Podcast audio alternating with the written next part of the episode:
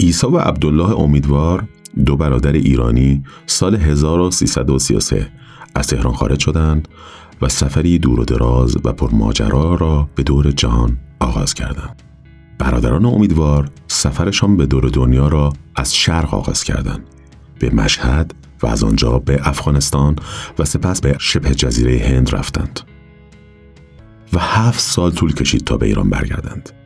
برادران امیدوار در بازگشت سفرنامه مفصل خود را نوشتند که اولین بار در اسفند 1341 چاپ شد و بعد از انقلاب با اضافه شدن زندگی نامه این دو برادر سال 1380 به چاپ رسیده و بارها تجدید چاپ شده است. عبدالله امیدوار برادر کوچکتر این هفته در شیلی در 80 سالگی درگذشت. این مطلب درباره برادران امیدوار رو امیر حسین بهبودی نوشته و من حمید رضا زبیر اینو براتون می‌خونم.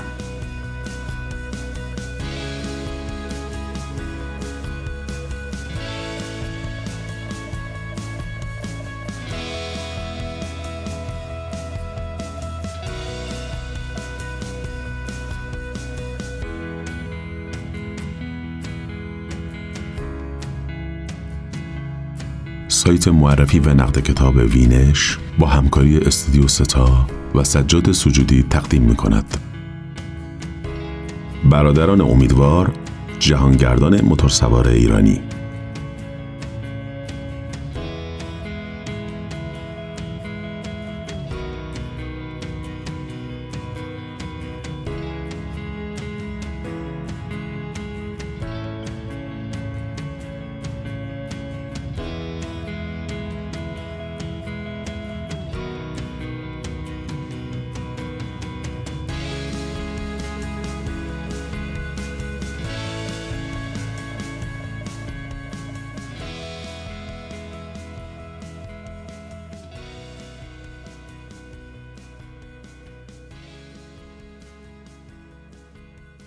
آن روز یکی از روزهای مطبوع و آفتابی آغاز سال 1333 بود. نسیم دلکش بهاری دامنکشان از قلل رفیع البرز میگذشت و بر های مهرپرور بر دیدگانش کالود و بر چهرهای رنگ باخته بستگان و آشنایان ما که به بدرقه آمده بودند بوسه می‌زد. خیابانهای شلوغ و فریبای تهران از برابر چشمان ما رد می شدند. و جاده ناهموار و قبارالود خراسان پدیدار می گردید. این نقطه آغاز جهانگردی منحصر به فرد دو برادر تهرانی است. عبدالله 23 ساله و عیسی 25 ساله بودند که تهران را ترک کردند تا دنیا را ببینند. برادران امیدوار این سفر را با موتورسیکلت انجام دادند. موتورسیکلت های ما موتورسیکلت هایی که با آنها عزم جهانگردی کردیم از نوع ماچلس بود.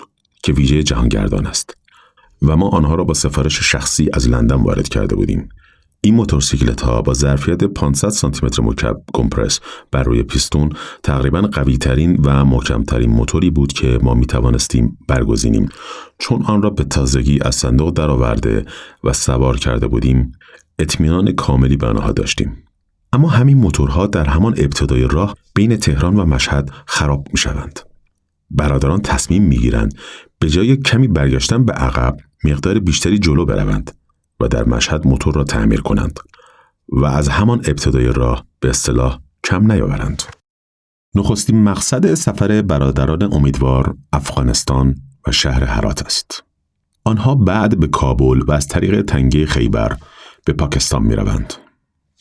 در پاکستان به شهر پیشاور و بعد لاهور مرکز ایالت پنجاب می روند. و سپس به کراچی و از طریق دریا آزم جزیره سیلان می شوند که امروز به آن سریلانکا می گویند. و هنوز هم از مقاصد محبوب گردشگران ایرانی است. برادران مناطق زیادی از هند را طی می کنند و سپس به هیمالیا می روند و از آنجا برگشته و آزم برمه می شوند. خب شاید بهتر باشد مقاصد بعدی سفر برادران امیدوار را تلگرافی و کوتاه بنویسیم.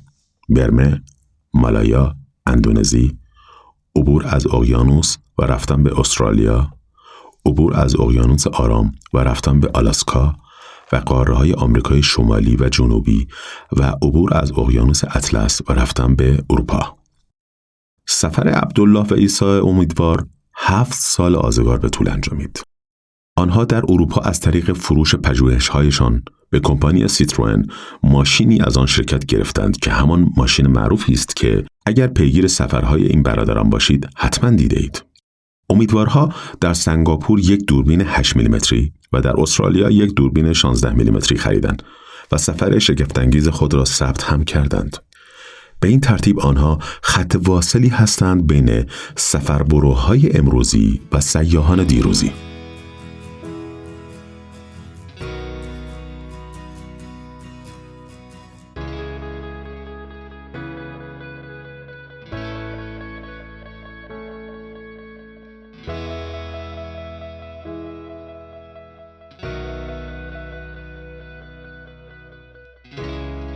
برادران امیدوار در زمانی سفر خود را شروع کردند که دنیا به خصوص دنیای شرق هنوز دست نخورده بود.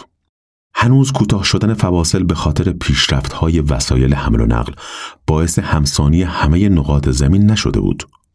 هنوز امکان داشت رسم زنده به گور کردن زنان در هند را دید.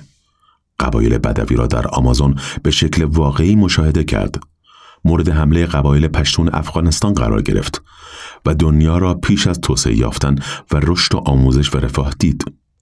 در این حال دهه پنجاه میلادی که زمان سفر برادران امیدوار بود زمانی بود که سفرهای بین قاره‌ای مثلا از اندونزی به استرالیا و از استرالیا به آمریکا ممکن شده بود. بنابراین آنچه آنها دیدند و در سفرنامه خود نوشتند یا با عکس و بعدا فیلم آن را ثبت کردند ثبت یک جهان رو به انقراض بود. سفرنامه آنها بیشتر به سختی های سفر می پردازد تا اطلاعات دقیق و قابل استناد از شهرها و کشورهایی که آنها بازدید می کنند. مثلا در همان آغاز سفر و اولین شهر خارجی که وارد می شوند، هرات با یک مراسم جشن و سرور مواجه می شوند. در آنجا به تماشای هنرنمایی هنرمندان و ورزشکاران افغانی که آزادی پشتونستان را جشن گرفته بودند پرداختیم. این پشتونستان که آزاد شده بود کجاست؟ به نظر می رسد برای امیدوارا هم این سوال چندان جدی نبوده است. قصد آنها سیاحت و اکشن بوده تا پژوهش. اگرچه در چاپ جدید سفرنامه برادران امیدوار نشر جمهوری از زیرتیتر نخستین جهانگردان پژوهشگر ایرانی استفاده شده اما اگر بخواهیم سفر برادران امیدوار را با جهانگردان دنیای قدیم و تراولرهای دنیای امروز مقایسه کنیم آنها در واقع اصلاف جهانگردان ماجراجوی امروزی محسوب می شوند. نه آنهایی که برای مقاصد پژوهشی و شناخت مردمان و جغرافیای گیتی به سفر می روند.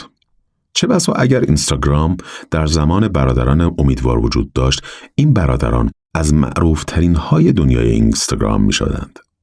آنها شاید نخستین ایرانیانی بودند که قبایل بدوی آفریقایی یا آمازون یا اسکیموهای قطب شمال را دیدند. اما مهمتر این که اسناد تصویری هم از این سفر برداشتند که با سختی های آن سفر واقعا مایه سعادت است که دوربین ها و نگاتیف هایشان سالم به مقصد رسید و می‌توان آن عکس و فیلم ها را دید. برادران امیدوار سال 1340 به ایران برگشتند اما فقط برای مدت سه ماه این بار با ماشین اهدایی کارخانه سیتروئن از طریق کویت و صحرای سوزان عربستان به مکه رفتند و از آنجا به آفریقا رفتند. فیلم کوتاهی از این سفر ساختند. از سفر قبلی هم فیلم هایی گرفته بودند. از سفر به قطب شمال و دیدن اسکیموها و سفر به آمازون و قبایل بدوی آنجا. در بازگشت از این سفر سه ساله امیدوارها با همکاری روبیک منصوری فیلم ها را روی هم گذاشتند به یک نسخه 75 دقیقه‌ای به نام عجایب مسافرت برادران امیدوار ساختند و در سینما اکران کردند. فیلمی که با استقبال خیلی خوبی روبرو شد.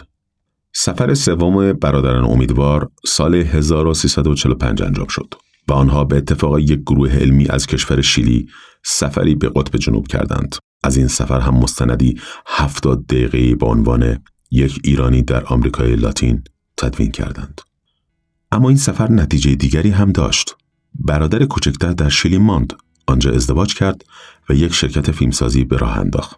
و تا 23 تیر ماه 1401 که در 90 سالگی در این کشور از دنیا رفت در شیلی زندگی می کرد. از سه سفر پرماجرای برادران امیدوار یک سفرنامه مفصل در دست است که روی اینترنت هم قابل دستیابی است. دو فیلم و تعداد زیادتری عکس هم موجود است. همچنین موزه‌ای به نام برادران امیدوار در بخش شمالی مجموعه کاخهای سعدآباد ساخته شده که موتور آنها و سیتروئن سفر دومشان جلوی درب نمایش گذاشته شده. عیسی امیدوار همکنون 92 ساله است و در تهران زندگی می کند.